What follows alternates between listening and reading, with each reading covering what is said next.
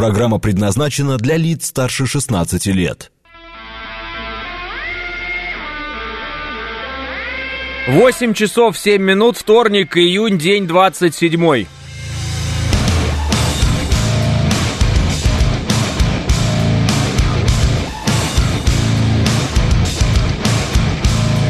Это радио «Говорит Москва» в студии Алексей Гудошников. Здравствуйте всем.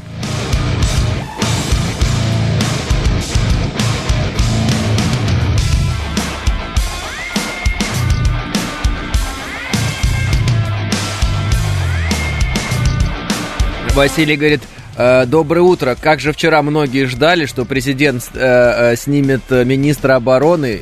Идиоты, не такой наш президент. Не такой, восклицательный знак пишет Василий. Интересно. Но я вчера читал этих телеграм-каналы, ведущие, так сказать, которые у нас инсайд, поэтому инсайду мы сейчас вам сообщаем. А потом сидели и писали, и все? И все? А, что лишний раз доказывает, что все эти телеграм-каналы с инсайдами это не что иное, как фантазии э, людей, которые эти телеграм-каналы ведут. И если они попали пальцем в небо, то попали, а если не попали, то и не попали. Вот и все. Это если коротко. А, если чуть более развернуто, можем поговорить на протяжении э, всей программы, вот, э, как мы это обычно и делаем. Э, доброе утро. Обсудим судьбоносное обращение президента, пишет Фон. Да, конечно, обсудим. Во-первых, та фраза о том, что это будет судьбоносное решение, это фраза, которую приписали Пескову, опять же, телеграм-каналы. И Песков сказал, что это фейк, он такого не говорил. Он просто сказал, что будет ряд важных заявлений от президента этим вечером. И все. Соответственно, каждый, кто э, в телеграм-каналах ерничал, изображал из себя очень умного, а, что-то писал по поводу шутки, а, как-то там, судьбоносная, не судьбоносная, вы шутили над фейком, как бы. Если вы этими, заним... ну, как бы, вас это забавляет, вам это нравится, ну, вы можете и дальше быть дезактуализированными придурками. Пожалуйста, занимайтесь этим. На протяжении хоть всей жизни остальной, это ваш выбор. Вы просто дезактуализированные придурки, которые даже не могут разобраться, где фейк, где не фейк. А, что еще интересного? А, по поводу э, заявления э, в целом, э, вот ровно как я ожидал, так все и было. Есть несколько э, моментов, которые мы за годы правления нашего президента о нем знаем. Первое, он не принимает решения под давлением. Второе, он не прощает предательство. Если вы вдруг этого не знаете, то, ну, я не знаю тогда, вы вообще чем занимались, где вы были там, на Луне, может быть, вы где-то летали в космос, э, может быть, вы ходили в какой-то поход длительный и только что вернулись из него, и у вас не было интернета все это время, и вы решили спросить, а что, почему так, а не сяк? А вот потому что. А, потому что э, мятежник не может диктовать свою волю верховному главнокомандующему. Потому что самый главный человек внимания в армии, это э, как, э, ну, может показаться некоторым обывателям, это министр обороны, но это не совсем верно. Самый главный человек в армии российской, это верховный главнокомандующий. У нас президент объединяет в себе э, политическую и военную власть. Все военные, ну, силовые министры подчиняются президенту напрямую, а не через правительство. Если вы этого не знаете, ну, опять же, удачи в изучении этого вопроса вопроса.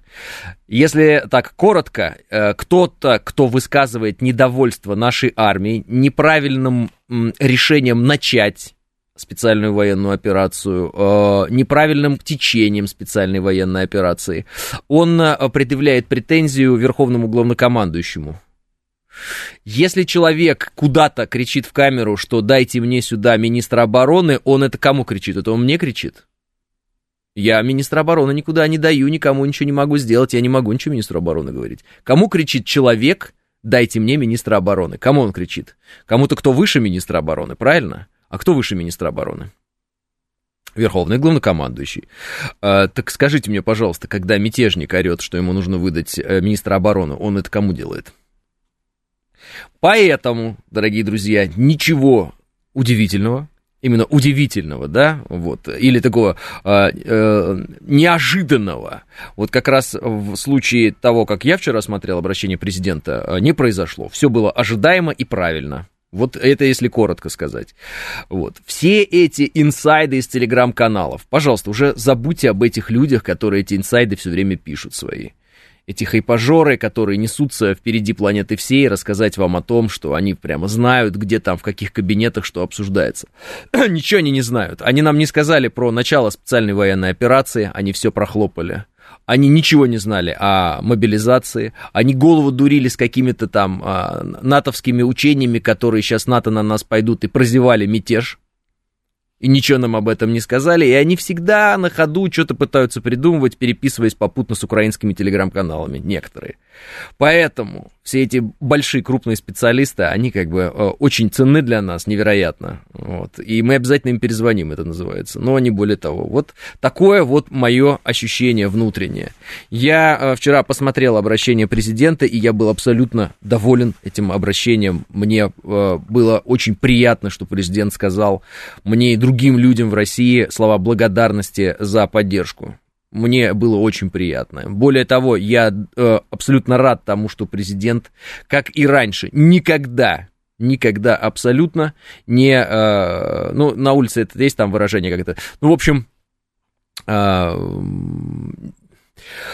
ой, ну на улице это... Ну, я не могу уличными выражениями, конечно, на улице. Ну, в общем, давайте так. Он никогда не пойдет на поводу у этих людей, которые э, предали нас. Вот и все и не выполнит их э, какие-то там требования. Вот и все.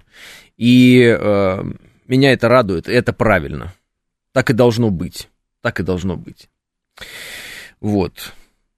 Э, Алексей Адаренко говорил, что Путин умеет прощать, и он тому яркий пример, пишет Дмитрий. Да, действительно, это так. Если взять события 2004 года и Майдан, э, выступление Сергея Доренко, а потом, собственно говоря, да, уже на второй Майдан я прекрасно помню, как э, сам Сергей Доренко рассказывал, что Владимир Владимирович распорядился, как он говорил, дайте Сереже радиостанцию. Он говорил так вот. Когда так получилось, что РСН у нас забрали, вот, а взамен ничего не дали, как говорится. И дали, вот, э, говорит Москва тогда, так сказать, и, ну вот Сергей Доренко не скрывал, он в эфире это говорил, что вот сам президент распорядился, дайте Сережу радиостанцию. А президент умеет прощать, умеет, умеет. Но э, вопрос обстоятельств, вопрос где, когда, кто, вопрос, будет ли человек каяться, не будет каяться, ну и так далее. Вот. Так что так. А, а в 2014-м, да, Сергей Доренко осудил Майдан. Ну, я просто хотел сказать. А так-то всего прошло с 4 по 14 10 лет. А, превращать, да, но не предательство, пишет Василий. А, в 2014 году на Украине кое-кто пошел на поводу. Что из этого вышло, мы видим, пишет Глеб Урал.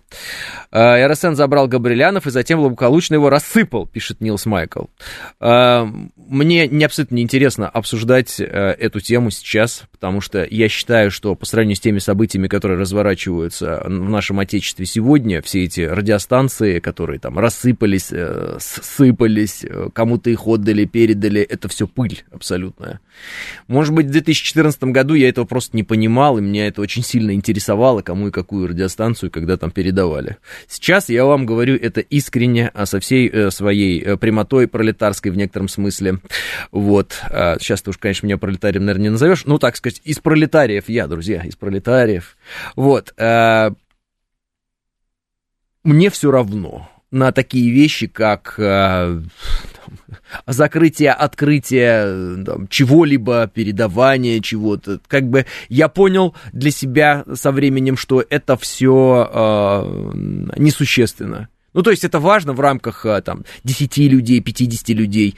Э, а есть события, которые затрагивают э, судьбу 150 миллионов наших людей. Вот. И это никак не открытие радиостанции или перемена руководства там, какого-нибудь канала или еще чего-то. Нет, ничего подобного. Вот. И поэтому, э, основываясь на том, что сегодня происходят важные события, и от того, победим ли мы, сдюжим, переборем ли мы силу, которая нас фактически превосходит количественно и финансово. Ну, военно, понятно, у них тоже огромные запасы. Если мы их переборем, вот, мы победим. Если мы их не переборем, я думаю, они нас убьют.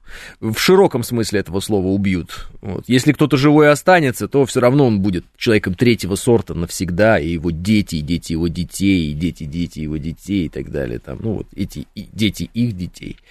Поэтому сегодня есть только одна цель, и есть только один враг, и мы должны с этим врагом сражаться. Все, что идет, двигается на врага от нас, это правильно. Все, что двигается в обратную сторону, это неправильно. У меня очень простое, совершенно полярное, черно-белое восприятие действительности. Вот, на данный момент.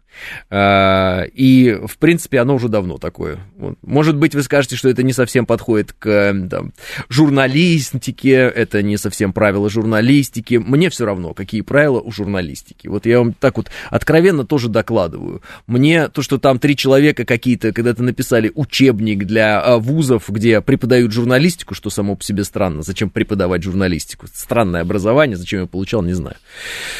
Вот, кто-то там написал какие-то правила, теперь э, э, поставить эти правила выше э, жизни моих родных, близких и моей страны, и моего отечества, ну, это просто тупость, поэтому можете эти книжки свои прям взять себе и э, там, ну, убрать подальше на склад, коротко, если. Вот как-то так. Мне все равно, какие там принципы у журналистики, и кто их писал, и какие там стандарты у BBC, какие там стандарты у CNN, вообще без разницы. Вот. И э, чем дальше мы идем по этому пути, тем больше я в этом убеждаюсь, что это правильно в данный момент. В данный момент. Рассусоливать там, искать вот этот, этот, этот хороший, тот плохой, это, это, это, это можно вечно. Это можно вечно. А, но у нас есть враг, и этого врага надо бить. Если ты хочешь а, высмеивать, если ты бьешь словом, вот тебе Байден, вот тебе Зеленский, вот тебе там другие все эти ришисунаки, иди их и э, испола исполоскай их, там, исполощи, как правильно сказать, да по барабану вообще, как это сказать. Просто вот их иди и наруби в мелкую капусту просто, преврати их в ничто, смейся над тем, как Байден споткнулся о мешок 200 дней подряд. Делай что угодно, что дает э, силу нам и лишает силы их. Вот что должен делать сегодня любой гражданин Российской Федерации, а не наоборот. Вот такое мое мнение. Если ты воин, тогда иди на Киев, там, условно говоря. Если ты человек слова, высмеивай их лидеров, их тупую систему политическую, их извращен, извращенное понятие вообще добра и зла. Показывай, э, до чего их довела их вся эта игры с трансами и э, там ЛГБТ и прочей вот этой вот всей мутью. Показывай это, говори об показывай людям. Давай, высмеивай. Вот, у тебя мало, что ли, поводов для высмеивания, тебе мало поводов для критики. У тебя нет врага, он куда-то пропал. Вот. Поэтому вот такая у меня, значит, идея сейчас в голове, и я вот считаю, что она правильная. А, а вы сегодня злой? Да вообще не злой, э, Дима. И более того, чем дальше, тем больше я в себе, э, наверное, думаю находить не зла какого-то, а любви и любви к отечеству своему и к своему народу. Вот, со, со всеми его плюсами и минусами. Вот а, чему пытаюсь научиться. Понимаете, вот, э, потому что я посмотрел, э, люди, которые, знаете, вот злые, которые кричат и так далее, как они постепенно превращаются в бесов, просто откровенных бесов, сатана какая-то как будто вселилась, и вот он уже орет, и у него уже он весь краснеет, и вот у него уже глаза на выкате, и он что-то требует, он что-то хочет, ну бесы, ну бесы, но любви в них нет, ну любви нет желание есть, может, амбиции какие-то есть, может, какое-то желание там что-то кого-то разорвать, там, не знаю, ядерно, в ядерную войну еще что-то, но, но любви-то нет. Любви просто нет и все. А если любви нет, то что вообще они хотят? бы, ну вот где, ну, ты, ты не, ну, сочувствия в тебе нет, милосердия в тебе нет. Что это, что это? Зачем это все нужно тогда? Вот. Как-то так вот, что ли. Не знаю, много вещей, думаю, всяких разных э, в, эм, в, в, во время неэфирное, так скажем, да, хотя все время там в новостях и выкладываю там новости к себе и в Телеграм, кто там подписан знает, Вот. Кто не подписан, не знает. Ну, в общем, все время руку на пульсе держу. Но я пытаюсь понять, вот, э, кто и как ведет себя в каких ситуациях. Я смотрю на людей, я пытаюсь смотреть, какое, какого типа есть, э, ну, так скажем, воинство, да. Вот э, человек с оружием в руках, какой он? Какой он может быть? Что он может делать? Э, феномен предательства. Ну, те, тот же самый Власов, из героев предателей. Почему? Как это происходило? Вот, как это вообще такое может быть? Да, я открываю для себя какие-то новые вещи, которые для меня вообще были недоступны, просто потому что я думал, что, ну, я вчера говорил об этом, что это только в книжках такое бывает, а в жизни такого не бывает. Бывает, бывает, и я вижу, как раскручивается вот эта история и вот эта спираль предательства, в которую э, там некоторых людей затягивает, под именно что благовидными предлогами. И я пытаюсь смотреть, кто в ситуации, когда он имеет реальную власть в руках, имеет оружие в руках, долгое время имеет оружие в руках, а, кто остается человеком, а кто превращается в беса, который чувствует свою какую-то абсолютную непонятную, мнимую власть и начинает э, пытаться диктовать э, всем нам условия, да? То есть я смотрю, кто как себя ведет. И я вижу, например, э, я сейчас скажу широко, православное воинство сейчас Донбасса. Я вижу, что эти люди 9 лет подряд э, слова не проронили. Злого. Я вижу э, э, военкоров православных, реально. Я просто вдруг начал видеть это. Я, не знаю, раньше не особо этому вообще значение придавал. Ну вот. Я просто смотрю, как они работают, я смотрю, что они говорят. Я э, начал видеть вот этих... Э, ну, как сказать, батюшек, которые еще и э, Значит, если надо, и с оружием в руках, и полягут, э, голову сложат. Вот. Я, я с ними, мне так ну, повезло, я вот пообщался недавно с одним из таких. Да, э, ну, так, такие нынешние, знаете, пересветы. Да, Александр Пересвет, да, наш герой. Как такое может быть, я не знаю, но я смотрю на них, и я понимаю, у них есть какой-то духовный стержень, и у них есть какое-то духовное основание, которое позволяет им быть сильными всегда. Они не выглядят надломленными людьми, они все время выглядят людьми со стержнем, они наполнены.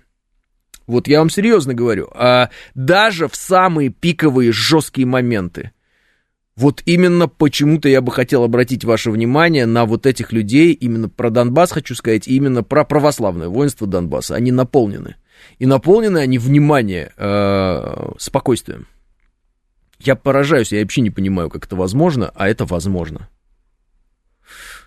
И я задумался, а почему это, например, возможно, да? Ну, наверное, для верующего человека это не вопрос, как это возможно, невозможно. А вот для меня, ну, как бы, я вот э, отношусь к этому как, э, ну, философия, да, там, литература, слово, интересно, что же писали там и так далее, идеи какие-то высказывались там в священном писании и так далее. И я думаю, ну, что же это такое, почему так, а как так? А вот так. Человек, который истинно верует в э, то, что его жизнь она не конечна здесь, на Земле, то есть мирская, она, конечно, конечна, но настоящая его жизнь, да, это жизнь там, вот. У него совершенно а, а, другое отношение к смерти и к жизненному пути, если он искренне верует, если он не то чтобы изображает из себя верующего, а на самом деле не верующий, там, там деньги зарабатывает таким образом или еще что-то, да, это мы не берем.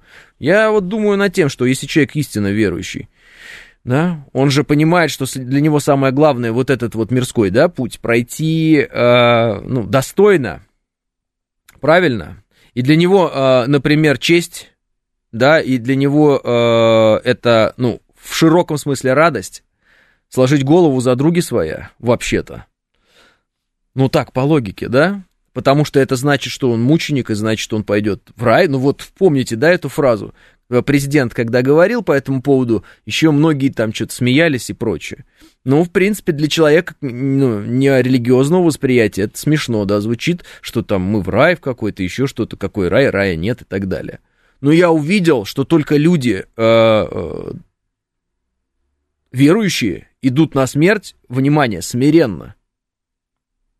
Не то, чтобы они идут на смерть, э, просто хотят умереть. Нет, они сражаются. Но они э, кроткие. Они кроткие. Они не митингуют. Они точно так же умирают в бою, складывают голову, но они не митингуют. У них нет этого. Они не записывают видео, понимаете?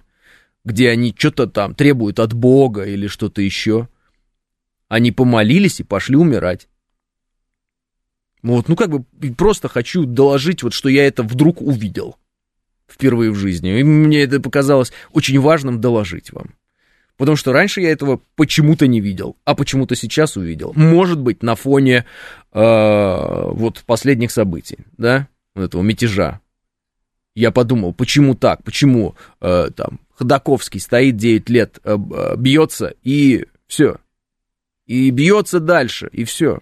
Оценки очень четкие дал Александр э, тому, что происходило вот в день мятежа. Он четкие оценки дал. Он один из лучших, кто тексты написал. Вот, ну, лучшие тексты, я считаю.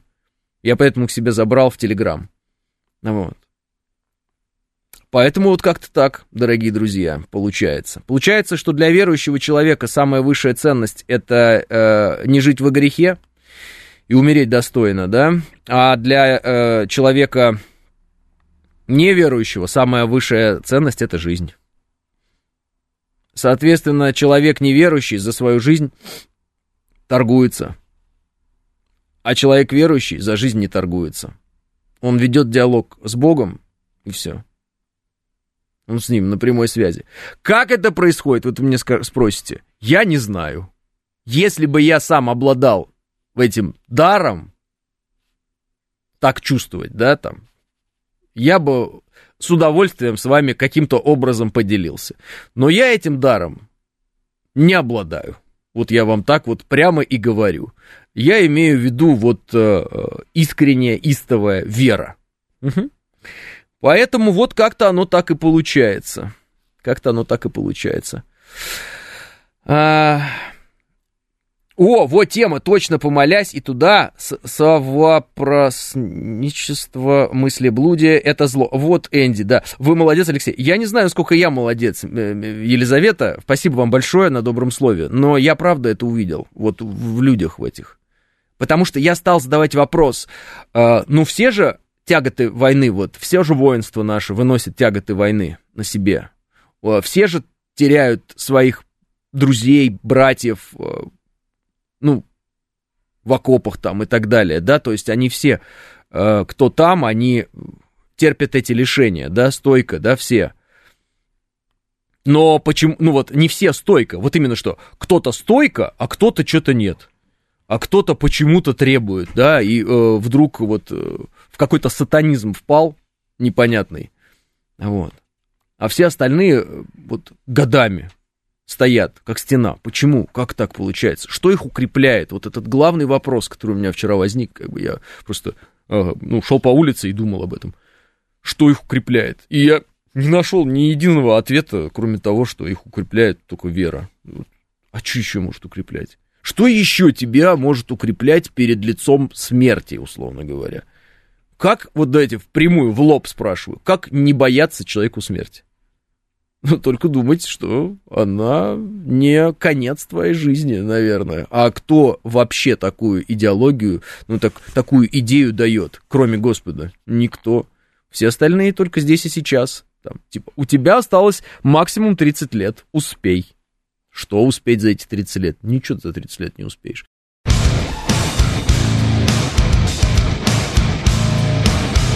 8.35 в Москве, это радиостанция «Говорит Москва», 94.8, студия Алексей Гудошников. Всем еще раз здравствуйте. Вот Андрей э, Б, Б, Бетер, ну, наверное, Ветер, просто латиницей как-то Б написали. Алексей, ты бы поосторожнее, пишите вы мне, э, с ошибкой, правда, о православном войске в многоконфессиональной стране. Опять э, у вас много пробелов. Значит, э, э, но я не буду уж сильно прикапываться к тому к пробелам, по смыслу.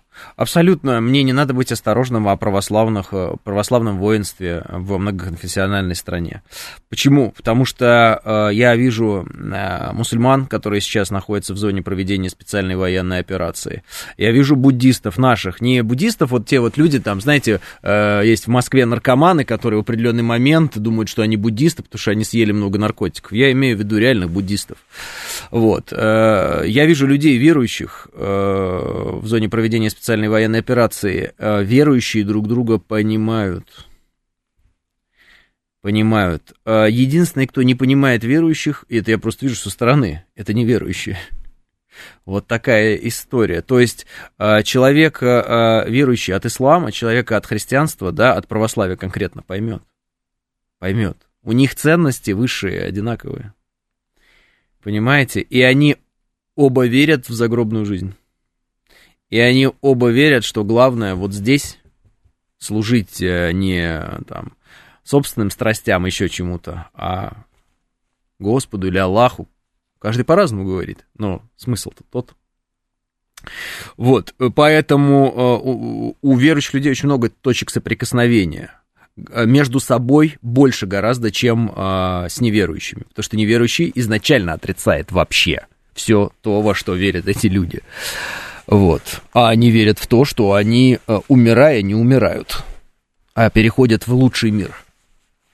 Можете себе представить такое? Но только это надо по-настоящему верить. В этом вся э, история. Это надо по-настоящему. Это надо, знаете, как бы, по-настоящему это даже неправильное слово. Это надо верить. То есть прям это должна быть вера. Человек должен быть абсолютно, сто процентов, полностью верить вот в то, что что это именно так. Потому что если он будет верить на 99%, это он, считаю, уже не верит. А почему? Потому что у него будет всегда сомнение. Поэтому он начнет сразу бояться всех тех вещей, которых боятся неверующие. Первое — смерть. Смотрите, если вы считаете, что а, загробной жизни нет, я вот просто сейчас размышляю на эту тему, да, ее нет. Если э, ответа вы там перед Господом держать не будете, то единственное, что вас сдерживает как человека в вашей короткой земной жизни, что? Закон. Правильно? Ну, просто закон. А остальное что вас сдерживает? Почему вас а, там от каких-нибудь грехов, ну, которые, так скажем, вроде бы не такие уж и серьезные грехи, да, что вас сдерживает от э, этих грехов? Ну, вот. Жрать, сидеть там, я не знаю, там, какой-то вот, изменять там направо-налево, еще что-нибудь. Что вас сдерживает? Вот. От больших грехов, да, серьезных таких вот, большие грехи, маленькие грехи. От больших грехов, э, вот уголовный кодекс, наверное, да. И все. Вот. Но ведь если человек, например, неверующий, имеет в руках какую-нибудь серьезную большую власть и, например, узнает, что ему осталось там, не знаю, месяц жить на земле, а он неверующий, он говорит, мне осталось всего месяц, в принципе, дальше точка. А он, например, имеет возможность что-то сделать. Он может ведь очень красиво, в кавычках, уйти, например, или еще что-нибудь. А, выдать какую-то такую штуку, о которой все мы потом будем говорить, о-о, ничего себе, это что такое было? Это что, Власовщина, что ли, или что? А? Что, если так? Что, если так? Потому что я понимаю, что верующего на пути к Богу э, э, заставит вот этот месяц э, просто молиться, причаститься, попрощаться с близкими и э, спокойно отправиться на небеса. Я понимаю, это логика, потому что он, он не может, э, ну, как бы, верующий-то думает, что он там перед Господом предстанет, он не станет грешить в последний месяц, там, например, который ему отведен. Ну, вряд ли, да, зачем? Зачем? А иначе он не попадет туда, куда он всю жизнь шел. Правильно? Соответственно, а, когда там, знаете, много фильмов на это, по этому поводу снято, голливудских там и прочего, когда человеку говорят, вот, тебе осталось там две недели, и как он себя ведет, и что он делает. Там, достучаться до небес есть фильм и так далее. Так вот, человек э, неверующий, он, конечно, захочет попробовать всякое разное, что в чем себе отказывал, да, ну, многие так вот начинают говорить, я попробую это, я попробую то. Это, знаете, такой вопрос психологический, что вы будете делать за, там, если вам скажут, через час конец света, вот что вы будете делать? Если вы внутренне сейчас себе отвечаете, побегут там э, ворги и свальный грех какой-нибудь, еще что-то, да, вот. Это значит, что вы не считаете, что вас кто-то за этот грех накажет. Если вы скажете, помолюсь, причащусь и буду ждать конца э, мирской жизни, вот, чтобы... Это значит, что вы верующий, потому что вы считаете, что есть высший суд не здесь, а там. Вот и все. Соответственно, вы не можете быть, э, ну, в широком смысле, с человеком отчаянным. Ну, отчаянным, э, ну, есть много смыслов этого слова. Отчаявшимся, что ли человеком, который считает, что вот за этой чертой ничего нет. Все.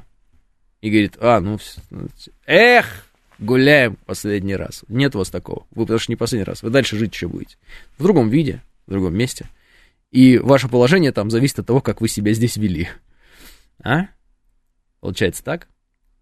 Это как многие задают вопрос, а почему человек там в 75 лет, например, какой-нибудь, не начинает рок-н-ролл, не начинает там пробовать какие-то запрещенные вещества, которые он не пробовал. Что ему будет? Ему же 75. У нас даже есть возраст такой, при котором уголовное дело не заводится на человека в силу его возраста. Знаете же, да, наверное? Может, не у нас? Ну, по-моему, у нас это было. Надо посмотреть. Так что его держит, этого человека? М? А... Вчера с Романом Георгиевичем под конец передачи, в принципе, определили, что мятеж был против отжатия актива, чем являлся ЧВК для Пригожина. Мне кажется, с Власовым и 1917 годом сравнивать уже нет смысла, пишет ПС. Почему нет смысла? Есть смысл. Вот. Какая разница, какие активы? Вот. А потом с 1917 годом Владимир Владимирович сравнил. Мне кажется, уместное сравнение. Я не знаю, ПС, согласны вы с ним или нет, но мне кажется, вполне себе уместное сравнение.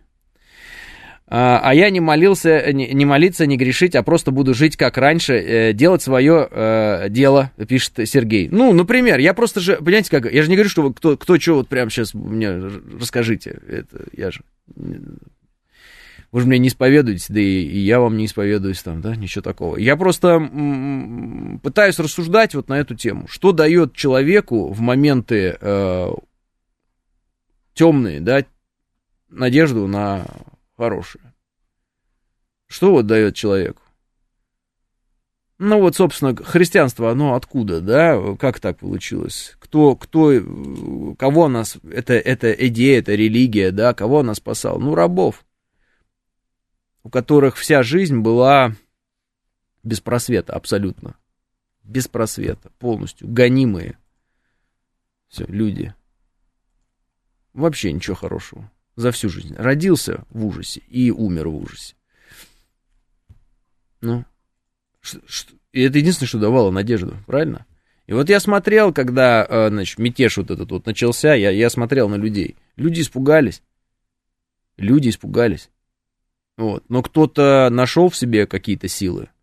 Вот. А, а кто-то не нашел. Я вот и думал, ходил, а как люди себе находят силы, а, не, а другие не находят. А у кого это есть, у кого этого нет. Ну вот.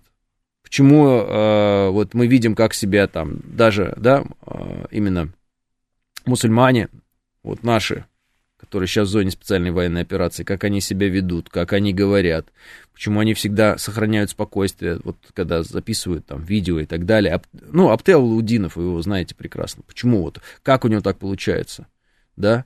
Почему высшая ценность это там рождение детей? Почему Аптел Алудинов записывал видео, что э, ребята русские, вам надо рожать детей, потому что если не будет русских, не будет России, не будет России, нам всем будет очень плохо, потому что мы, э, ну, нас мало, остальные, ну, народы, да, русский народ большой, вам надо рожать детей. Вот и так далее. Я посмотрел, как рожали детей раньше, я посмотрел, как рожали детей в Советском Союзе, я посмотрел, как рожают детей сейчас. Не спадающая история. Вот, не спадающая. Ну вот. Получается, э, надо понять, почему люди рожают детей, почему не рожают детей, почему вообще э, мы должны э, там, спасать Россию, что такое Россия, да? Ну, вот, в принципе, что такое Россия? Ну, вроде как, ну, страна и страна, да, там, рам, ну, границы вот они. И эта страна, и в ней живут разные люди, у них там разные взгляды еще что-то. Да? Но вот почему, э, и за что, например, сегодня бьется там православный э, воин на, э, ну, в зоне проведения СВО, в Донбассе, например, вот за что он бьется? За Россию, да? Ну что, он прям бьется именно вот за, имеется в виду за землю, вот эту вот, ну там земля и земля, да? Ну, земля и земля. Как бы она хоть где, земля, она, ну так, плюс-минус одинаковая. Там, за какие-то красивые границы, чтобы мы потом красивую карту нарисовали. Не, наверное, что-то другое дело, да, другое какое-то дело. Человек жизнь отда- отда- отдать готов. Вот, добровольцев очень много. Вообще просто добровольцев. Ни при каких там деньгах, вообще ничего, просто доброволец собрался, поехал. А почему? Что такое? Что они пытаются сохранить? Что они хотят, э, что, что они видят необходимым спасать? Почему они говорят, что Россию надо спасать? Почему они ее спасают? Почему они собственную жизнь отдают за это? Что они спасают здесь? А у меня есть ощущение, что очень просто ответить на этот вопрос. Конкретно, если говорить о православных, то они спасают православие, потому что не будет России, не будет православия. А не будет православия, не будет э, надежды на спасение для православного человека. То есть не будет России, не будет православия, и православный человек не сможет спастись. Все. Не будет дороги к Господу. Она закроется. Все, царство антихриста. Вы поняли? То есть, может быть, я сейчас э, э, как бы странно звучу для людей, которые привыкли меня слушать, э, ну, как бы, когда я говорю на другие темы. Но э, я прошу вас и услышать меня сейчас. Почему? Потому что я пытаюсь со стороны анализировать, да, э, хотя анализ, он как бы здесь ни при чем, здесь надо чувствовать. Но я сразу говорю, мне эти чувства, да, закрыты. Я сожалею об этом, но они закрыты. Поэтому я пытаюсь анализировать. Ведь они, они за это бьются. Не просто же за какую-то там, ну, гараж. Вот кому гараж этот нужен, или там какой-то дом. Вот это, знаете, такие знаменитые вот эти все время кадры, там, вот, мы пролетели вокруг этого дома, вот эти дома все снимают разрушенные. Вот такой дом, секой дом. Чего вы этот бетон крошеный снимаете? Что вы хотите этим показать? Зачем? Что вы? Что? Инфраструктура разрушена? Мы поняли, что разрушена инфраструктура, все. Асфальт сломали. Да, мы все поняли но ведь не за этот конкретно э, дом именно, ну как бы сказать, не за постройку эти люди сражаются, а за дом в широком смысле этого слова. Вот что такое Родина, да, что такое дом, что такое Россия, что Россия собой представляет, зачем, что Россия, чем Россия так отличается от других земель, понимаете, да, о чем я говорю? Что за нее человек добровольно готов отдать жизнь свою. Вот чем Россия так отличается от других земель для этого человека? М? Вот вопрос. Вот вопрос. Э, да, причем православие. Там полно совсем другими мыслями другой веры, пишет код Z. А, код Z, ну как вы не понимаете, я вам пытаюсь про одну из частей рассказать людей, а вы мне пытаетесь рассказать, что полно других мыслей и вер. Э, я понимаю, что полно других мыслей и вер. Я решил сегодня в эфире выделить эту э, часть людей чем проблема? Это как-то плохо, это что-то я неправильно делаю, вы меня хотите за это осудить, ну осудите внутренне. Ну я не знаю, я пытаюсь об этом рассказать. Просто я увидел, как они, э, эти люди абсолютно... Ну вот я не помню просто э, корреспондент Спаса, короче говоря, Спас канал. Я не помню его имя и фамилию, у меня вот из головы вылетело. Э, он э, военный корреспондент. Вот. Э, и я помню, он приезжает в студию к нам, вот на звезду, и он рассказывает, мы показываем его сюжет. Значит, сюжет у него, э, внимание, только я вас умоляю, вы же, ну, как бы, не смейтесь, ладно? Ну, я понимаю, что вы, может быть, ну, вообще, это мимо вас все. Но не смейтесь. У него сюжет о том, что э, на фронте икона мироточит. И он об этом рассказывает. Э, попутно в сюжете я вижу следующую вещь. Э, они стоят с иконой, Значит, он, этот военный корреспондент, там другие люди и так далее, они стоят с иконой над э, нашими погибшими бойцами. По-моему, тремя. Э, и, ну, молятся. И икона мироточит. Он рассказывает об иконе и объясняет, что происходит в кадре. Объясняет он следующее. Он говорит, представляете, вот мы как раз забрали тела наших э, погибших воинов, наших э, православного, нашего вот трех воинов. И в тот момент, когда мы их стали отпевать, замироточила икона. Я говорю, что это значит? Он говорит, это очень хороший знак. Они попали прям все. Это это сто процентов они в рай. Это это это очень хорошо. И тут тут тут тут тут тут. И я смотрю и понимаю, что я, э, ну, мне недоступен, недоступно это восприятие.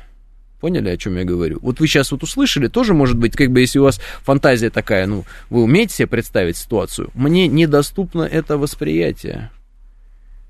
Понимаете? Человек, ну, как бы это сказать, он не рад тому, что кто-то пал на поле брани, нет. но он рад, что эти люди, сложившие жизнь за други своя, отправляются э, в рай. Понимаете? А знак он считывает с того, что мироточит икона. И он абсолютно уверен в том, что э, он э, прав. Более того, я смотрю его видео, человек садится в машину и поехал. Обстрелы какие-то идут, не обстрелы, он едет. Вот, вот как вот я одет там, условно, ну не так, он там рубашечка, как, ну как ты примерно. И он под обстрелами везде идет, у него безмятежное лицо. Я потом вам скажу, как корреспондент, у него безмятежное лицо, он спокоен, он кроткий, он там, не крикнет, не прикрикнет, не в студии не разозлится ни на кого, на все вопросы ответит, никогда не проявляет никакой агрессии. Я думаю, да как это возможно? Ну как возможно? Человек своими глазами видит все то же самое, что видят остальные наши военкоры. Но посмотрите, какие все наши военкоры разные. Я имею в виду прославленных людей, уважаемых людей. Да? Но какие они все разные. Кто-то резкий, да, кто-то там словцо какое-нибудь обязательно, еще что-то. А кто-то, ну, удивительно, видя то же самое, пройдя через то же самое, при этом э, выглядит как, э, ну, там, учитель литературы в школе, который рассказывает тебе про какое-нибудь стихотворение. Как это получается? Как это работает? Мне кто-нибудь может объяснить, как это работает? Вот я вас спрашиваю, как это работает? Я не понимаю, как это работает, да? А потому что, видимо, понять это невозможно. Потому что анализ в этом случае не работает. И вот все все время мне тоже в шутку вспоминают эту фразу, это Сергей Доренко говорил, анализ от сатаны. Я тоже всегда говорю, анализ от сатаны, а-а-а, смешно-смешно. Почему? Ну, потому что змей, да, он э, от древа познания, плоды древа познания дал вкусить, да, так скажем, соблазнил людей. То есть люди стали соображать, анализировать ситуацию, и все. Рай на этом закончился. Вот. А, дело в том, что анализ, он противоположен любви. Он контрастен. Поэтому люди, которые много анализируют, вот, им трудно быть э, людьми, которые умеют чувствовать. Наверное. И уж тем более верить. Ну, тебе говорят, ты поверь. Вот вопрос вера, да, ты поверь. Ты говоришь, ну как, ты мне объясни. Ты говоришь, да ты поверь просто, что тебе объяснять? Ничего объяснять, невозможно объяснить. Говорит, нет, ты пока мне объяснишь, я и не поверю. Вот и все. То есть вера противоположна да, вот этому воспри... анализу. Так поэтому, когда говорят анализ от сатаны, ну, от... в некотором смысле это, в общем-то, так оно и есть. И обратите внимание, все эти фразы «горе от ума», «многие думы умножают скорбь», там, ну и так далее. То есть у кого э, много больно мыслей, он все скорбнее и скорбнее становится, он все печальнее и печальнее становится. Потому что зачем нужен вроде бы анализ? Для того, чтобы понять, да, что-то. Но проблема в том, что сколько не, не анализируй, в итоге понять ты ничего не можешь. Вот эта фраза от, э, как бы, короля анализа, если так можно выразиться, отца анализа, одного из лучших из лучших. Я знаю, что я ничего не знаю. Да? Я знаю, что я ничего не знаю. И вот чем больше ты узнаешь, тем меньше ты знаешь. Автоматик всегда так работает. Всегда. Я правда вам говорю, я 10 лет назад был, э, э, как, вот, я уверен был, что я очень умный, понимаете? Сейчас вот, и чем дальше, тем меньше я в этом уверен. Боюсь, к 60 годам я вообще не смогу вам слово сказать в эфире, потому что буду бояться вообще хоть что-нибудь говорить, потому что что не скажешь, то все вот, все не так все равно. Вот это вот уже э, э, еще одна фраза, абсолютно хрестоматийная слово сказанное есть ложь. Все, сказал, уже вранье какое-то. Ну все, вранье. Потому что ты его когда произнес, оформил, что-то проанализировал, внес какую-то конструкцию, как-то вот, ну, попытался втиснуть ощущение в слово, а оно всегда, слово все равно ограничивает ощущение. И вот говоришь, говоришь, говоришь, говоришь, говоришь, говоришь, говоришь, говоришь, говоришь, говоришь, говоришь, говоришь, анализируешь, анализируешь, анализируешь, а все равно ничего не получается. И чем дальше мы анализируем, и все человечество, все равно ничего не получается. Все равно найдется какая-нибудь черная дыра, до которой мы никогда не долетим, а если долетим, что в ней, а в нее не полетишь, не узнаешь, б -б -б а она находится в миллиардах световых лет, а и все. Все равно какая-то вот присутствует история, которую ты все равно должен либо верить, либо не верить. Все равно мы ничего не можем понять. Зачем мы здесь? Что мы делаем вообще? Кто мы такие? Где край этого света? Вообще есть ли он этот край? Как это все действует? Мы не можем постичь, где мы и кто мы в итоге. Мы просто даже этого не можем понять головой. О чем разговор идет? Мы вообще кто все? Вот так вот прямо вас спрошу. Но это же ведь основной вопрос, который ставит наука. Выяснить, как бы, такие вещи, как откуда мы взялись.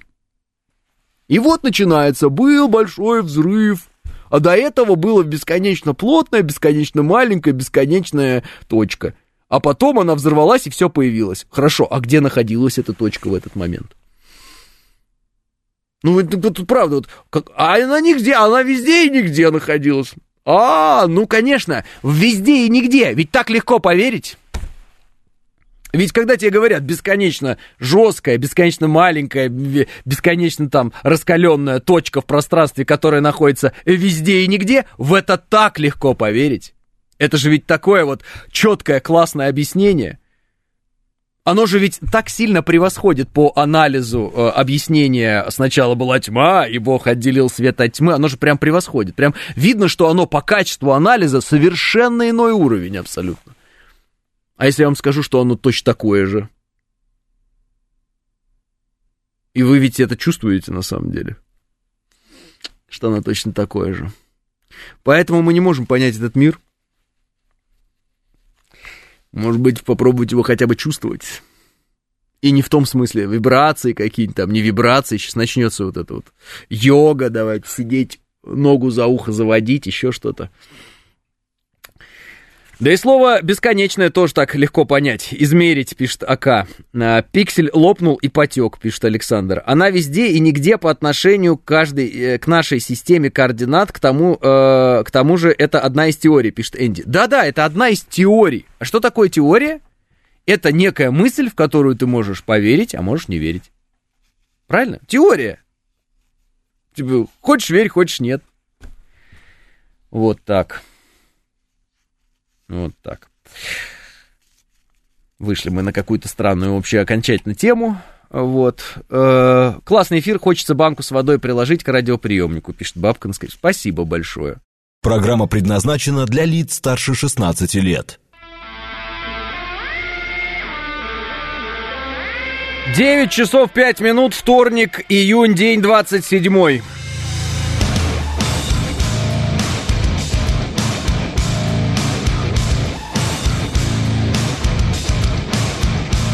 Это радио «Говорит Москва» в студии Алексей Гудошников. Здравствуйте всем.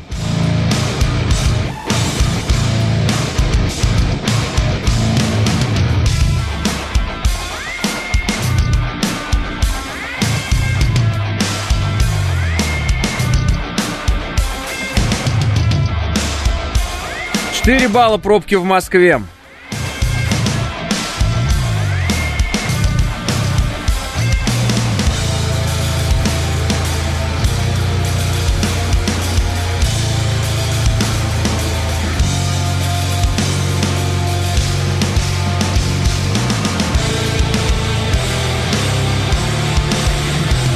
И на улице тепло, светло, хорошо, приятно и всякое такое хорошее. Вот. Так что, так что вот так. А, дорогие друзья, погода хорошая, имейте в виду, все здорово и так далее. Так, сейчас, секундочку. А... Так, мне тут срочное дело, дорогие друзья. Вот. и э, сразу же вам продолжу. Вот мне пишут, э, Алексей, а вы испугались Пригожина 24 числа? А я нет, пишет 8. Ну, хорошо, что вы не испугались. И дело не в том, что кто-то испугался Пригожина. Вот возьмите отдельно Пригожина и э, без оружия, без всего, вот если он просто напротив вас будет сидеть. Испугает ли он вас или нет? А вот процессы, которые могли э, вдруг произойти, если бы мятеж был удачным, вот это должно бы, наверное, вменяемых людей, в принципе, пугать. А, потому что, а, понимаете, друзья, мы бы умылись все кровью. Ну, во всяком случае, те, кто умылся бы ей, а кто-то в ней утонул бы абсолютно точно. И э, если вы этого не понимаете, ну, это плохо, что вы это не понимаете. Вот, потому что любой человек, который, ну, так скажем, в некотором смысле интересовался когда-то хотя бы историей, он это естественным образом сразу же понимает. Вот, любые мятежи и так далее. Ну, в принципе, какая разница? Может быть, в определенный момент вы это почувствуете и э, поймете. Э, поэтому э, в процессы, процессы, понимаете, э, которые таким образом могли запуститься, вот их последствий как бы стоило и стоит бояться. Майдан эм, на Украине показался бы детским лепетом вам. Вот и все. А, а под э, мятеж не могли пиндосы к нам войска ввести? Я не знаю, Юрий, но они э, изображали, что они очень беспокоятся о нашем ядерном потенциале. Я думаю, что если бы мятежники добились э, того, чего они хотели, а я считаю, что их цель была все-таки захват власти, вот, это мое мнение, я думаю, что после этого натовцы постарались бы воспользоваться окном возможностей и, так сказать, в кавычках, взять под контроль ядерное оружие России. Ну, то есть, прям полетели бы и начали работать уже э, по э, мятежникам. После того, как мятежники бы добились бы результатов своих, которые они хотели добиться. Вот. А, почему я говорю о том, что истинной целью мятежников, на мой взгляд, был захват власти, да? А почему я это утверждаю? Еще раз просто проговорю эту формулу. А, назначать и э, снимать министров обороны, главу генштаба и так далее может только один человек, это верховный главнокомандующий. Главный человек в армии это верховный главнокомандующий. Э, приказ политический, военно-политический на начало операции или окончание операции специальной военной или какой-либо другой, или войны, имеет право отдать только один человек, это верховный главнокомандующий. Значит, Пригожин в своем интервью, так называемом, да, лозунгами, рассказывал о том, что СВО э, значит, неправильно начали, она никому не надо, Украина на нас не нападала, это у него подготовка шла информационная, если вы помните. Уже, наверное, забыли такое, 30-минутное вот это интервью. Вот, я-то не забыл.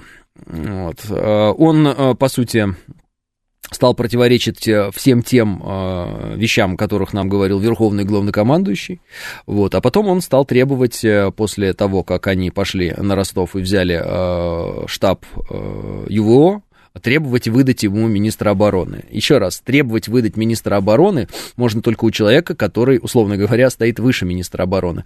А выше министра обороны в нашей стране стоит только э, верховный главнокомандующий. Соответственно, те требования, которые мятежник Пригожин выдвигал из здания Южного военного округа по э, тому, что дайте мне сюда а, министра обороны, он их выдвигал только одному человеку, верховному главнокомандующему. Естественно, он ничего не получил. Потому что если верховный главнокомандующий идет на, э, так скажем, поводу у человека и выдает ему своего министра обороны, это значит, что тот человек, которому выдали министра обороны, автоматически становится верховным главнокомандующим. Поэтому я говорю, что истинные цели мятежа в том, чтобы стать верховной властью в России и устроить здесь военную диктатуру с последующей резкой зачисткой всего, что только можно. Естественно, со сдачей многих территорий, э, просто потому что их бы не смогли удержать, потому что посыпались бы фронт там и так далее. Это, это очевидно абсолютно. Так что вот так вот, я думаю, э, нам э, очень хорошо э, повезло всем. Э, в частности, потому что мы все очень консолидированно отреагировали. О чем, собственно, сказал вчера президент и э, поблагодарил жителей России за эту консолидацию очень быструю и эффективную. Вот. Э, Шпигель об этом писал, это вот издание немецкое. Они говорят, Пригожин рассчитывал на другую поддержку, другого уровня. И я думаю, что это правда. Я думаю, что э, в некотором смысле Пригожин был ослеплен той славой, которую э, он получил в своих же телеграм-каналах, и ему показалось, что э, это релевантная выборка, э, то, что он видит э, относительно себя в телеграм-каналах. Это не так.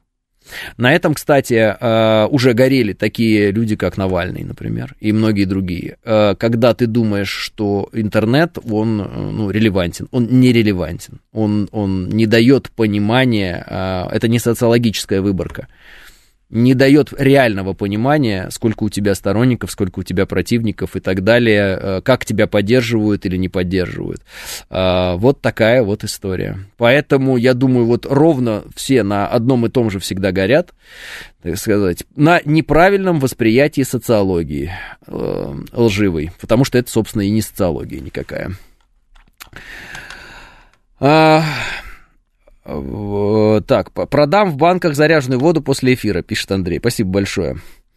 А, так, э, Пригожин наслушался приказа главнокомандующего, не сложил оружие, это прямое противопоставление себя действующей власти, подрыв авторитета, а значит, свергать он планировал, преследовал только личные цели и тешил свое самолюбие, пишет Маргарита. Ну вот, Маргарита, да, я тоже так считаю.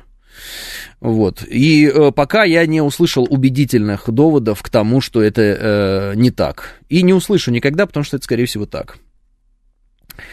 А вот. Э, нигде э, Пригожин не заявлял о захвате власти, пишет Адам. Адам, э, в том-то и дело, что никто и никогда не заявляет о таких вещах, пока он этого не сделает. Это может быть вам, ну, незнакомая история, но это очень важно понять. Никто и никогда не заявляет о таких вещах, пока он их не сделает. Вот и все. Но я вам говорю не по э, лозунгу, а по действию. Еще раз, если человек требует э, выдать ему министра обороны, он требует это только у одного человека другого, который выше министра обороны, это верховный главнокомандующий. Если ты командуешь верховным главнокомандующим, ты, значит, э, считаешь, что ты выше верховного главнокомандующего. Это так работает. Просто примите это как данность, Адам. Это так работает. Для этого не надо писать э, на бумажке. Э, я, я, я считаю, что я главный, я сейчас буду захватывать. Понимаете? Вот. Это все сказки для э, дураков. Это все вот сказки для людей, чтобы им замылить глаз. Не надо нам замыливать глаз. Мы все прекрасно увидели, и мы все прекрасно поняли. Когда ты сидишь и на камеру с человеком, которого ты знаешь 20 лет, там, или сколько, Юнусбек Евкуров, да, рядом с ним сидел, начинаешь изображать, что ты его не знаешь, и он не имеет права с тобой разговаривать на «ты», хотя ты с ним разговаривал на «ты» последние, там, не знаю сколько, лет, десятков. Это значит, что ты на камеру хочешь изобразить, что ты выше, чем он. А, ну, Юнусбек Евкуров, заместитель министра обороны. Ну, так кто ты? Кто ты? Каков твой статус, если ты требуешь э, у страны выдать тебе министра обороны? Кто ты? Почему ты это требуешь? Ну, тут как бы два варианта. Вариант номер один. Э, я представитель народа. Ну, вообще-то у нас один законный представитель народа, которого мы избрали в 2018 году. Да? Ну, не забываем об этом. Если ты утверждаешь, что ты представляешь истинные интересы народа, это вызов политической власти у нас э, глава политической власти, как, как бы э, верховной нашей власти, да, политической и военной в одном лице, это верховный главнокомандующий и президент. Понимаете, о чем я говорю? То есть для этого не нужно кричать лозунги, что я хочу, я хочу быть верховным главнокомандующим. Но все действия и все заявления подтверждают именно это намерение. Никакие другие намерения сюда не укладываются. Вот и все обнажить проблемы? Боже мой, кто на фронтах не знает этих проблем? Я же говорю, в Донбассе не знают этих проблем. Еще раз, специальная военная операция, когда начиналась, вы видели бойцов ДНР? В чем они были? Не, в, не самые передовые части, я имею в виду, да, там, не э, Сомали или там Восток, вот, ну просто вот там, мобилизованные ДНР. Вы видели, как они выглядели, что у них было в руках, какие винтовки роскошные, в кавычках? Ну, вспоминайте. Дальше я смотрю вчера заявление, главное. Если бы все были такие, как мы, э, специальную военную операцию можно было бы завершить за день там и так далее. Ну тогда, пожалуйста, идите на Киев и докажите это. что вы могли бы это за день завершить. Это во-первых. Во-вторых, сколько прошли за день или не прошли за день? Ну, не знаю, мы за день, э, наши десантники были в Гастомеле и взяли его. Ну, сколько, за день? Гастомель за день взяли? М? Вот и весь разговор. Понимаете, добраться до точки, добраться до какой-то точки, Э, это что-то значит, конечно, в, ну, там, в марафонском беге, наверное, там, я не знаю, ну, в путешествиях, еще где-то. Э, дело в том, что каждый военный эксперт вам подтвердит одну простую вещь. Рейд по тылам и э, прямое столкновение на фронте – это совершенно разные вещи ехать по мирным городам на технике сквозь э, трассы, ну, это в тылу. Это, конечно, можно и тысячу проехать, и две тысячи, наверное, да? Катиться себе и катиться, а что не катиться-то? А сквозь фронт пройти получится? Ответ отрицательный, не получится.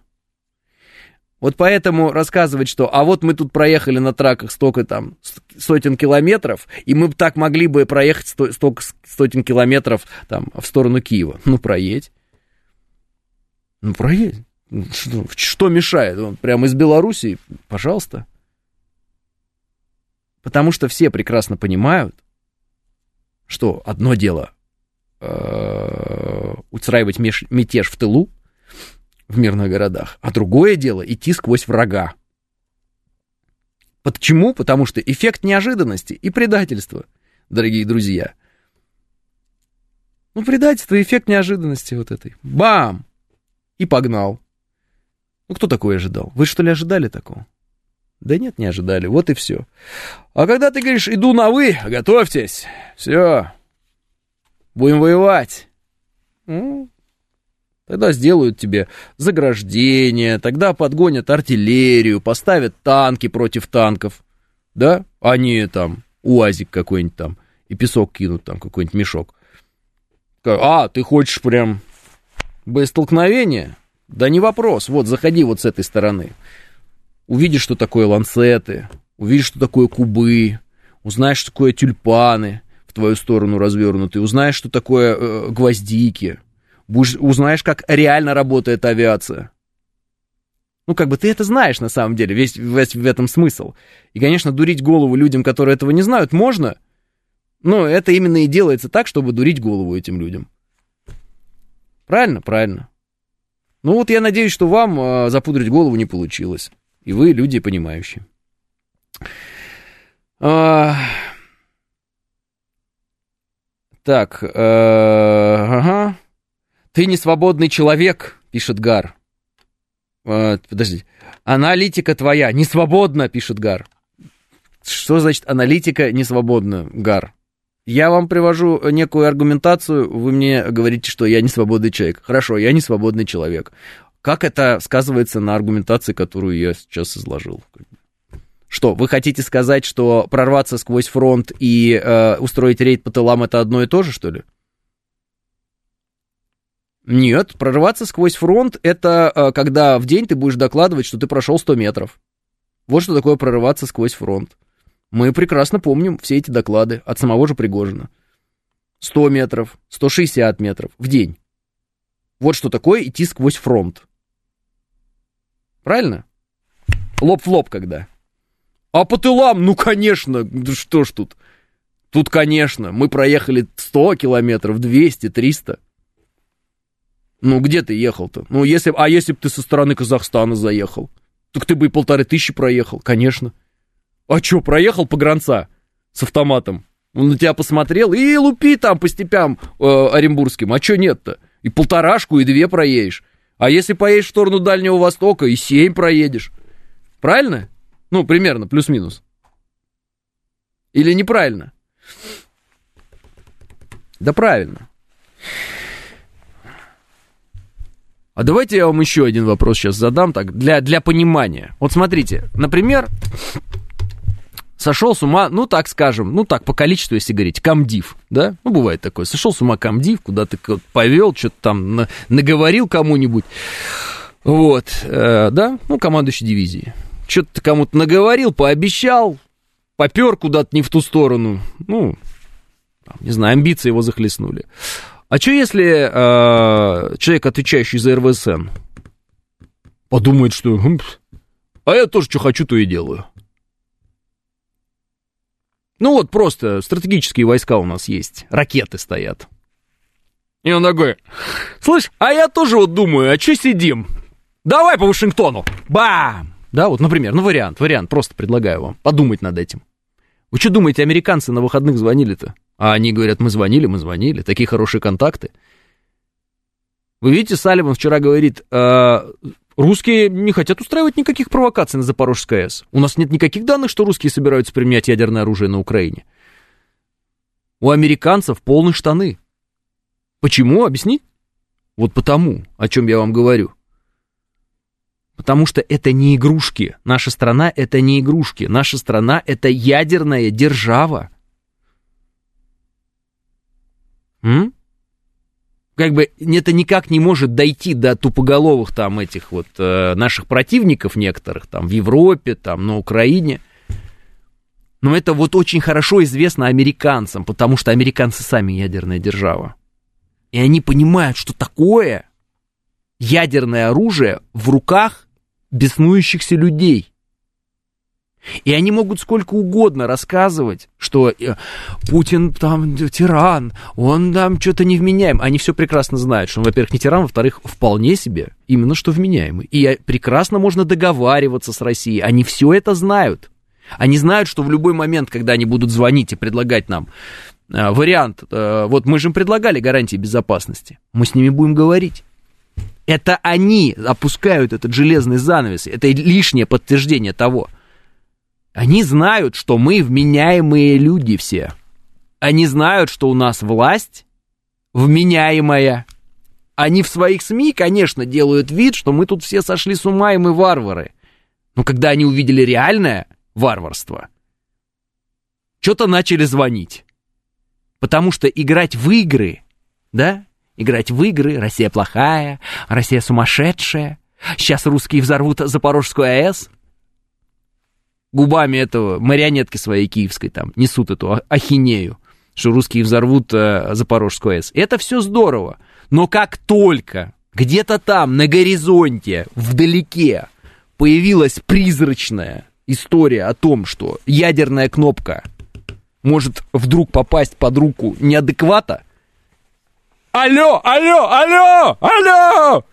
Потому что, ну, потому что очень хорошо, когда Россия гниет внутри, понимаете? Когда России вставляешь палки в колеса, когда ты, э, как вот быку на кориде, втыкаешь в спину какие-то вот ему шампура как это называется, я не знаю, сабли там какие-то, вот ты постоянно ее просто вот режешь, чтобы она кровоточила, Россия, да, и гнила, вот, чтобы вот эти вот раны вот эти загнивали, и чтобы она все слабее, слабее была.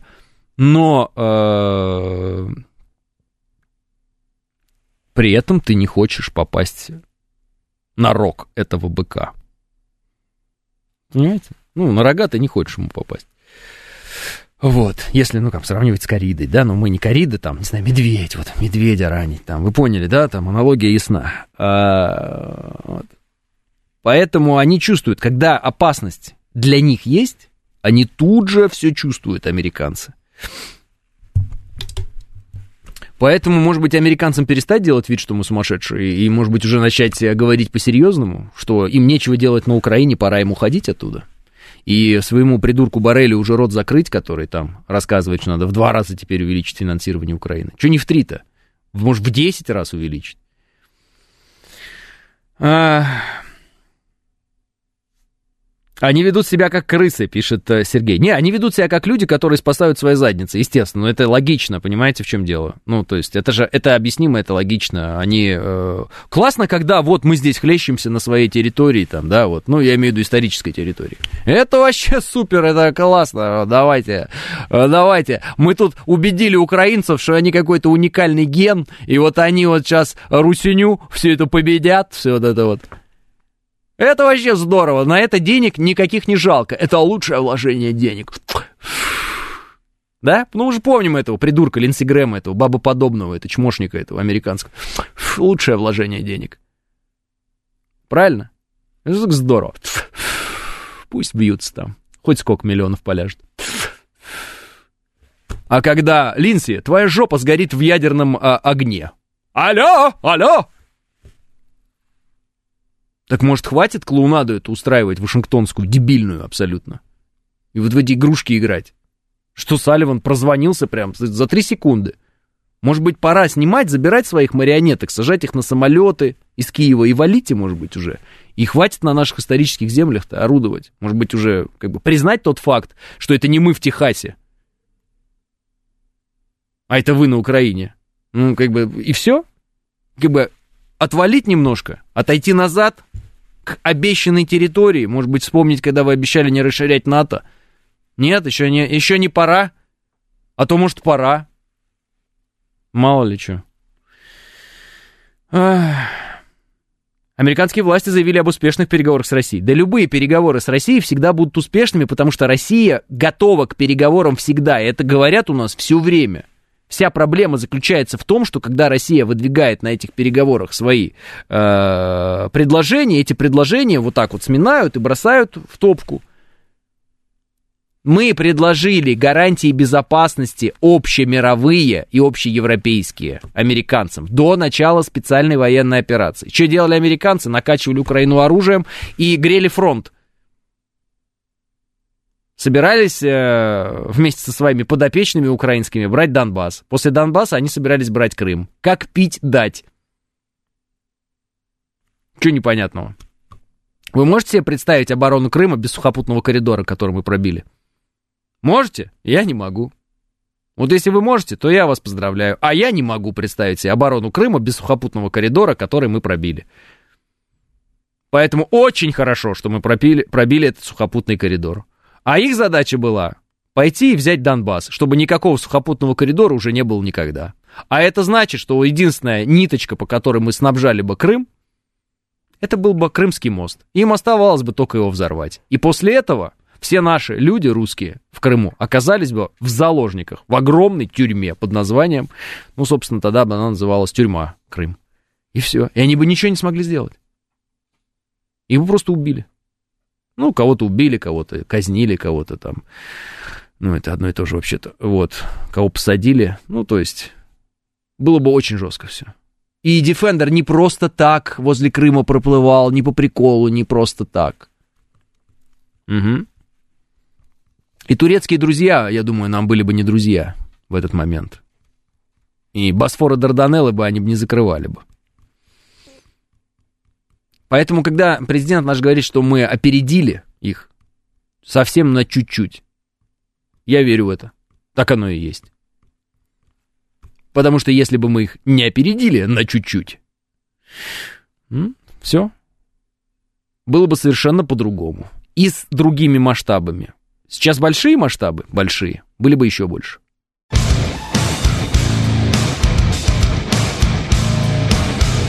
9.35 в Москве, это радиостанция «Говорит Москва», 94.8, в студии Алексей Гудошников. Э, всем еще раз здравствуйте. А почему вы не думаете, что америкосы миллиардов насыпали своим шпионам в окружении оборонщиков и заказали э, Пригожина как ближайшего соратника Путина и нашли алчные крысы в верхах, и лежат у них миллиарды бабла в европейских банках, на счетах родственников, доверенных лиц, а верхушкой работает, изгаляясь, в том числе, пишет Гар. Гар, ну я могу всякие бредни думать, но я же, ну как бы, не Любовь Соболь, чтобы с ума сойти и думать какие-то вот э, уж совершенно уникальные вещи. Если что-то выглядит как утка и крякает как утка и плавает как утка, это утка. Правильно? Ну, ладно, хорошо, можете изменить слово утка, это в журналистском сленге утка, это обман, да, а, на какой-нибудь другой, там, черепаха какая-нибудь. Только черепаха не крякает, насколько я знаю, но плавает. Вот. Еще раз, дорогие друзья, министра обороны и представителей других силовых ведомств, руководителей, назначает напрямую президент Российской Федерации. Все? Ясно? Ну, запомнить надо это, как бы предельно четко запомнить это. И перестать думать какую-то себе странную думу, которая не соответствует действительности. И все. Вот. Так что, э, Гар, вам схему предоставить? Да, предоставьте мне, пожалуйста, вашу схему, потому что очень интересно ее изучить будет потом. Так, если украинцев возьмут в НАТО, будем понимать, что Украина враг, но лучше пусть на Западе прежде всего о себе подумают, неужели они не понимают риски, что если Украину возьмут в НАТО, это бомба для их же детей внуков в будущем, пишет Адам. Они не возьмут ее в НАТО. Никакую Украину. Украина нужна не для того, чтобы ее взять в НАТО или сделать там вторую Швейцарию. Украина нужна для того, чтобы она а, ну, атаковала Россию. Она для этого создавалась, и она будет работать вот до последнего украинца на то, чтобы это так вот и было. Все.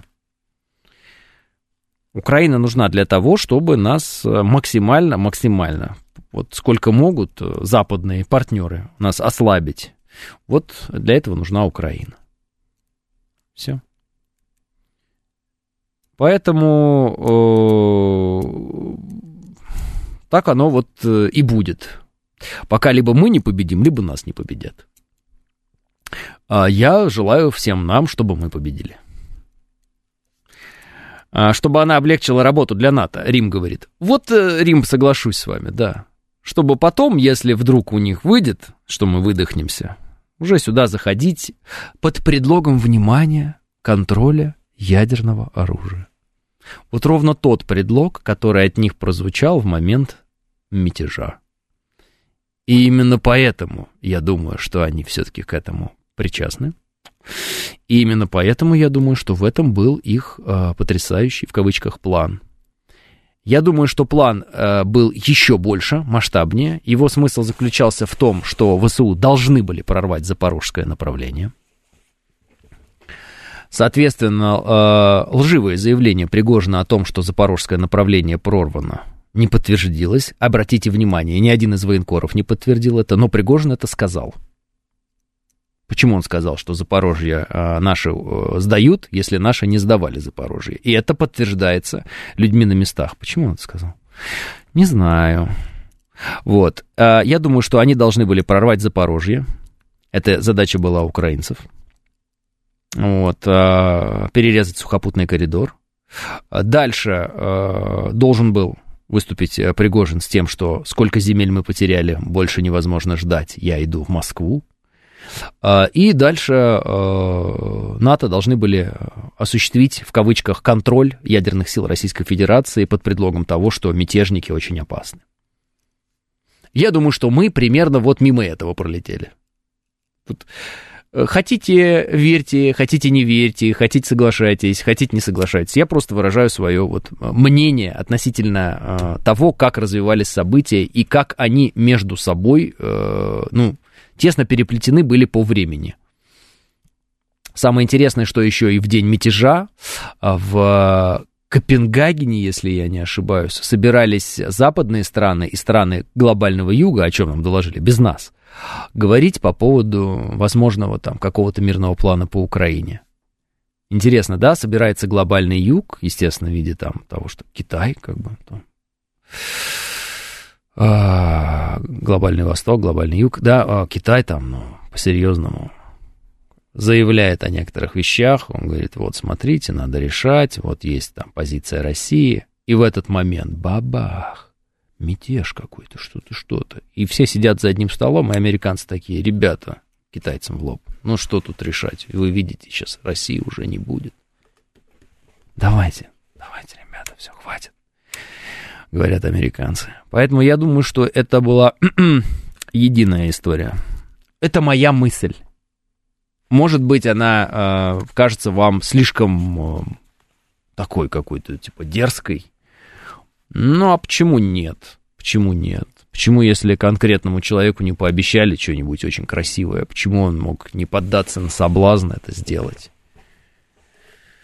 Не знаю, не знаю. Вот это уже в книжках где-нибудь, если только мы узнаем когда-нибудь, там, в каких-нибудь мемуарах, каких-нибудь людей, но это... Что сейчас об этом говорить так-то в итоге? А, мы пролетели мимо вашего варианта и мимо еще нескольких логичных и похожих вариантов. Это правда, пишет 386. Я уверен, что западные спецслужбы не знали о походе, пишет Адам. Есть э, видео ударов по тыловым подразделениям. Есть одно видео, которое все поставили под сомнение, Адам. Нет, нет. Если бы на Западе знали, во-первых, скоординировали действия ВСУ, во-вторых, отправили бы в жилые дома снайперов и стреляли бы как по зевакам, а, высыпавшие на улице, так и по вагнеровцам, и тогда началась гражданская война. Адам, я, во-первых, хотел вам сказать, что а, действия ВСУ на всех фронтах активизировались в этот момент. Вот. На всех. Вот. Э, это, это важный момент. Э, а по поводу того, что вы говорите, э, что кто-то должен был стрелять, да зачем? Рассаживать каких-либо снайперов. А если бы по тому сценарию пошло, который был задуман, фактически произошло бы столкновение Ахмата и Вагнера. Крови было бы много. И вчера президент в своем вечернем обращении э, как раз сказал, что это было его решение сделать так, чтобы крови э, не было. Все. Поэтому там бы не понадобились, как на Майданах, знаете, когда мирные люди собираются там, да, и стоит ОМОН какой-нибудь, надо стрельнуть в две стороны, как это там делается традиционно, чтобы пролилась кровь, и дальше уже никто не выяснял, кто там, что там, кто прав, кто виноват, все, кровь пролилась, значит, друг друга обвинили, и дальше уже месиво. Здесь э, это бы не потребовалось. Тем более стрельба была про здание Ростелекома. Стрельба-то была. Э, а так вспомните всякие фильмы, пишет АК, э, про захват оружия ядерного, в, в, в сумасшедшего в руках, и про нас, и про себя. А, а почему он тогда развернулся и ушел, пишет Марина. Вам вчера об этом четко сказал президент. Абсолютно четко сказал президент. Вот. В каких формулировках это было донесено до Пригожина, я не знаю. Кто эти формулировки доносил? Ну, судя по благодарности белорусскому лидеру, эти формулировки доносил белорусский лидер. Я не знаю. Вот. Как, как и что ему объяснили? Ну, ему объяснили. И все. А... Так. Наверное, поспешил тупо, пишет Панк 13. Или опоздал, или поспешил, или еще что-то. Американцы же сказали, мы были в курсе плана, но не думали, что так стремительно он начнет развиваться. Может, и поспешил. Не знаю, но все уж больно совпадает. Вот это вот контрнаступление, вот эти рассказы о том, что сейчас а, только вагнеровцы выйдут из Артемовска, мы тут же его потеряем. А, вот этот рассказ о том, что Запорожье мы потеряли, а все военкоры говорят, ничего мы не потеряли. Вот выдыхающееся вот это наступление э, украинское, да, учение Air Defender, где там сколько, 250 от этих истребителей, там все дела, вот, до 22 числа они были. Тут очень интересно. 23-го начались вот эти заявления про какой-то лагерь, который якобы подвергся там э, ракетному обстрелу. М-м. Вот такие это все, конечно, удивительные совпадения, я уж не знаю, что даже э, тут и в совпадение сложно поверить. Знаете, как это Киселев говорит, это совпадение не думаю. Что-то уж плотненько, понимаете, как? Что-то вот как-то прям, как по одному календарю конкретному, где прям расписаны каждые части вот этого. Раз, два, три, четыре. А еще мне э, интересно, как э, Запад э, эту всю историю э, комментировал. История исчерпана уже. Типа, все решено через Лукашенко и так далее. А Запад на следующий день, там, Макрон или еще что-то, собрали какие-то совещания по поводу ситуации в России. Тыры-тыры-тыры. Какой ситуации? Ситуации-то уже нет. А они собирают какие-то совещания, все посовещались по поводу ситуации в России. Ситуация уже исчерпана, а они все собирают совещания. Вопрос. А не были ли задуманы их совещания по поводу ситуации в России заранее? Но только ситуация должна была быть немножечко иной, и, соответственно, их беспокойство было бы тогда оправданным. Они бы все такие сидели и совещались. Друзья, что же нам делать? Мятежи, бунты, Россия горит. Надо как-то... Это же ядерная держава. И мы приходим к моей мысли о том, что они бы потом сказали, пора контролировать ядерное оружие России. М? Не думали никогда мы вот, вот такой вариант? Я просто предлагаю вот такую схему вот так вот раскрутить и все. М? Чтобы отрезвить западных клоунов от своих непродуманных действий, может вернуться к ядерным испытаниям на полигонах, пора бы отрезвить их мечтания о развале нашей страны, пишет К9. Ой, вот э, ровно все эти люди, которые все время рассказывают про испытания на ядерных полигонах, что надо ядерным оружием ударить по Лондону и так далее, там по Вашингтону, еще по каким-то городам, вот, они э, сколько угодно могут это делать, вот, Абсолютно. Но э, это ровно то, что мы делать не должны. Как показывает практика. Как показывает практика, мы должны э, действовать такими методами, э, чтобы э, и весь мир не в труху стереть, и добиться своих результатов. Вот в чем как бы дело. Нам на планете, на этой, в итоге-то жить всем вместе. Давайте об этом не забывать. Вот. Поэтому все эти э, люди, которые все время про эту ядерную войну вещают, ядерный пепел туда-сюда. Но если они это делают в шутку, там, ну ладно, шутки это шутками, да. Но если я вижу там таких экспертов, которые прям на голубом глазу, так по-серьезному, знаете, с такими каменными лицами это начинают вещать, я начинаю задумываться о, о, об их ментальном состоянии. Они как себя вообще там ну, чувствуют. Нормально, нет? Вот. У нас есть э, э, четко э, варианты, при котором мы встречный ответный удар наносим, рак, ну, ракетно-ядерный. Об этом президент сто тысяч раз уже сказал. Уже и так сказал, и сяк сказал, и уже объяснил, и уже еще раз разъяснил, и еще видео. И сколько было уже этого объяснений, чтобы люди наконец-то стали ну, как бы соображать, при каких обстоятельствах мы это применяем, а при каких мы это не применяем. Все.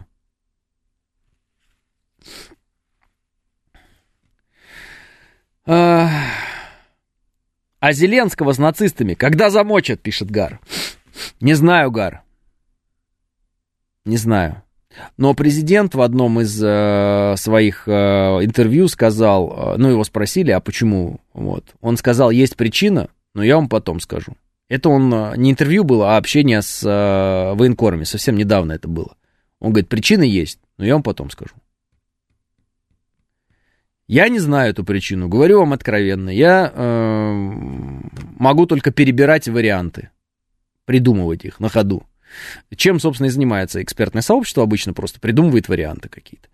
А, но вот, чтобы я знал, почему так, я не знаю. Но есть еще и одно очень хорошее, одна очень хорошая новость. Никто не знает, кроме президента. Все остальные не знают. Ну, не знаю, может быть, министр обороны еще знает, потому что, э, да, э, соответственно, всегда это тесная связка. Верховный главнокомандующий, министр обороны. А, а какой топ вариантов, пишет Рим? Не знаю, можете накидать сами. Зря э, президент всех успокаивает о том, что ядерное оружие сдерживающее, поэтому нас и не боятся, и появляются такие вещи, как Украина, пишет Старлей. Э, нас боятся, во-первых. Э, во-вторых, такие вещи, как Украина, появляются, Старлей, для того, чтобы нас ослабить. Вот, э, и никто этого никогда не скрывает. И Афганистан для Советского Союза тоже не просто так появлялся. При этом Советский Союз боялись. И Советский Союз тоже был ядерной державой. И Советский Союз, внимание, был разрушен изнутри. Всякими разными людьми под благовидными предлогами, с криками про свободу. Да-да. Про то, что это требование народа. С выстрелами по Белому дому из танка всех, наверное, это сильно радовало в тот момент. Да?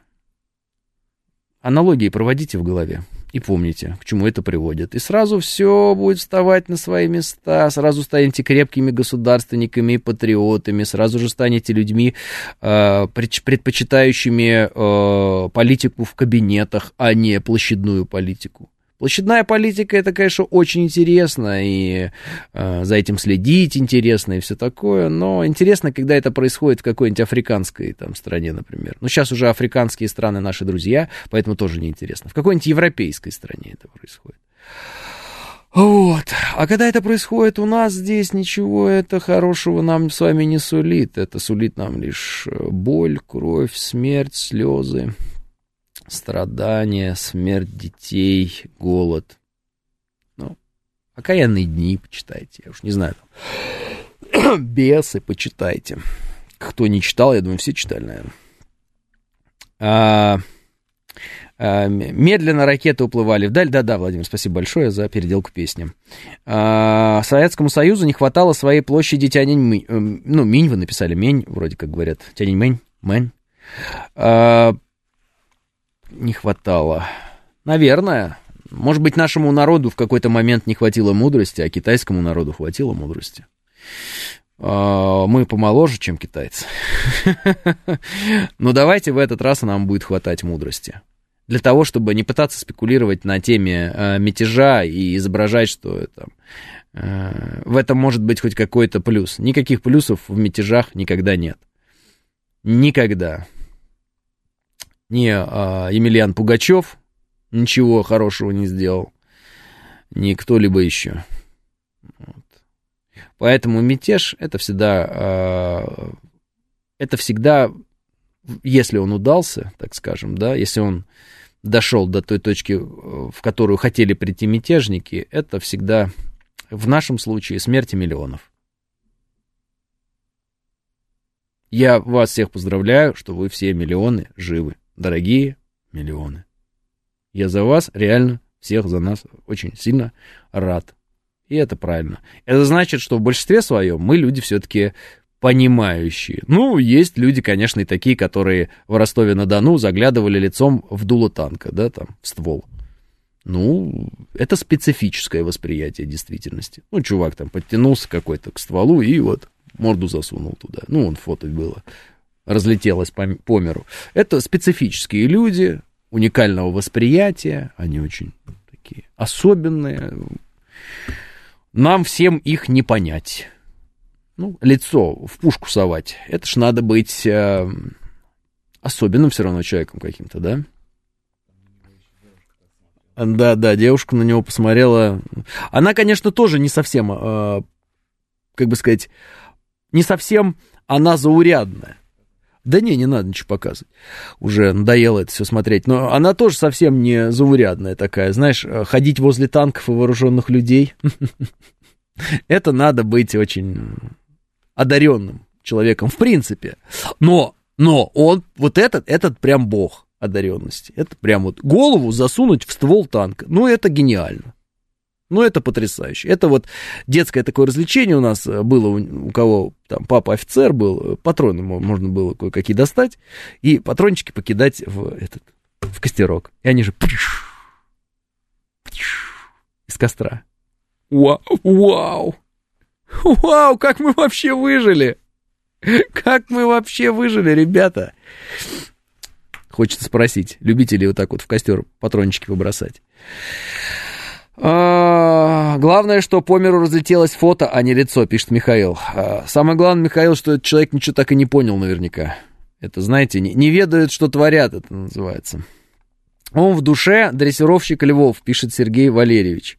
Чубайс, наверное, также к своим миллионам обратился, когда уехал в Турцию, пишет Старлей. Было-было с патронами, пишет Панк 13. Так я вам и говорю, дорогие друзья. А... Раз мы дружим с африканцами, то где африканцы? Почему их так мало, пишет Леша. Ну, Леша, мы дружим с африканцами, а африканцы дружат с нами. Но, тем не менее, наших в Африке тоже не очень много. Вот. Причин может быть разные, но в целом у нас такая достаточно долгая дружба, кстати, благодаря тому, что Советский Союз очень э, четко работал в Африке. И, собственно говоря, такая большая заслуга есть у Советского Союза по поводу вот именно этого континента. Э, есть у нас специальные учебные заведения, где девчонки и мальчишки, а также их родители, в том числе из, из Африки, да, они учатся и так далее. Вам просто, может, вы не туда поступили, Леха, и не там учились, не там ходили, поэтому ничего и не видели. Если б только патроны, пишет Жорик. Да, конечно, Жорик. Я делал коктейли Молотова. Ну, не я, мы вместе с другом делали. Мы узнали, как делается напалм, и натурально делали вот э, смесь напалмовую, и, и ходили на, там, был недострой, школа недостроенная. Долго стояла фундамент, и мы по этому фундаменту лупили коктейлями Молотова. Бросали просто. Ну, бетонная стена, она же не сгорит, мы думали. Но она не сгорела в итоге. Карбид использовали там, ну, много чего. Ну, понятно, там, я, давайте не буду рассказывать все э, тонкости. Взрыв пакеты делали, э, находили разные элементы, там, с металлом связанные, еще там химические элементы. Химический запал я делал. Вот, потому что со спичек мы чуть э, лицо не сожгли моему другу, который, кстати, сейчас мобилизован и находится в зоне проведения специальной операции военной. Я очень хорошую приготовил э, смесь для взрыв-пакета, и он, э, ну, он у нас был поджигающим, и он, у него брови сгорели, когда он поджигал, ну, потому что спичкой поджигал. Поэтому после этого пришлось разрабатывать этот, как это называется, забыл. А, химический запал. Было время какое-то. А, вот, вы мне пишите э, составляющие части этой всей истории. Я их не буду читать в эфир, друзья, но я вижу по вам, что вы все тоже случайно выжили в какой-то момент, как и я. Вот, э, поэтому вот хорошо, что мы выжили. И я вам предлагаю, э, пусть это будут наши вот эти вот шутки из тех времен и вот эти вот глупости, пусть они не будут на уровне государства происходить. Понимаете, да, о чем я говорю? Э, все те сложности, через которые мы проходим, все те боли, которые мы испытываем, все те потери, которые мы сейчас как народ несем, все те э, сложности, которые мы испытываем последние годы, э, могли бы быть э, помножены на ноль пару дней назад. М? В том смысле, что это было бы все тогда напрасно. Давайте это все будет не напрасно, если мы терпим все вместе. Каждый по-своему, каждый по-разному. Кто-то больше, кто-то меньше, кто-то, может, вообще кайфует, я не знаю. Вот. Если терпим, если э, боремся все вместе, давайте все вместе бороться против одного общего врага. Давайте так. По-другому никак. Когда победим, тогда уж будем внутри себя думать, где мы ошиблись, где мы еще что-то сделали, вот это вот все, что было правильно, что, может быть, было неправильно, где было справедливо, где недостаточно справедливо. Но сначала надо, конечно, одолеть врага. А он не скрывается, и это не только Украина, это очень-очень-очень а, э, большой состав стран западных, которые хотят нас раздавить без единства мы не победим. Угу. Может быть, это, конечно, похоже на лозунг, э, пока мы едины, мы не победимы, но я не поэтому это сказал, а именно потому, что э, это единственный наш вариант победить в этом сражении. Мы должны быть как монолит. Вариантов больше нет. 10.00, я прощаюсь с вами до завтра, и да пребудет с вами сила.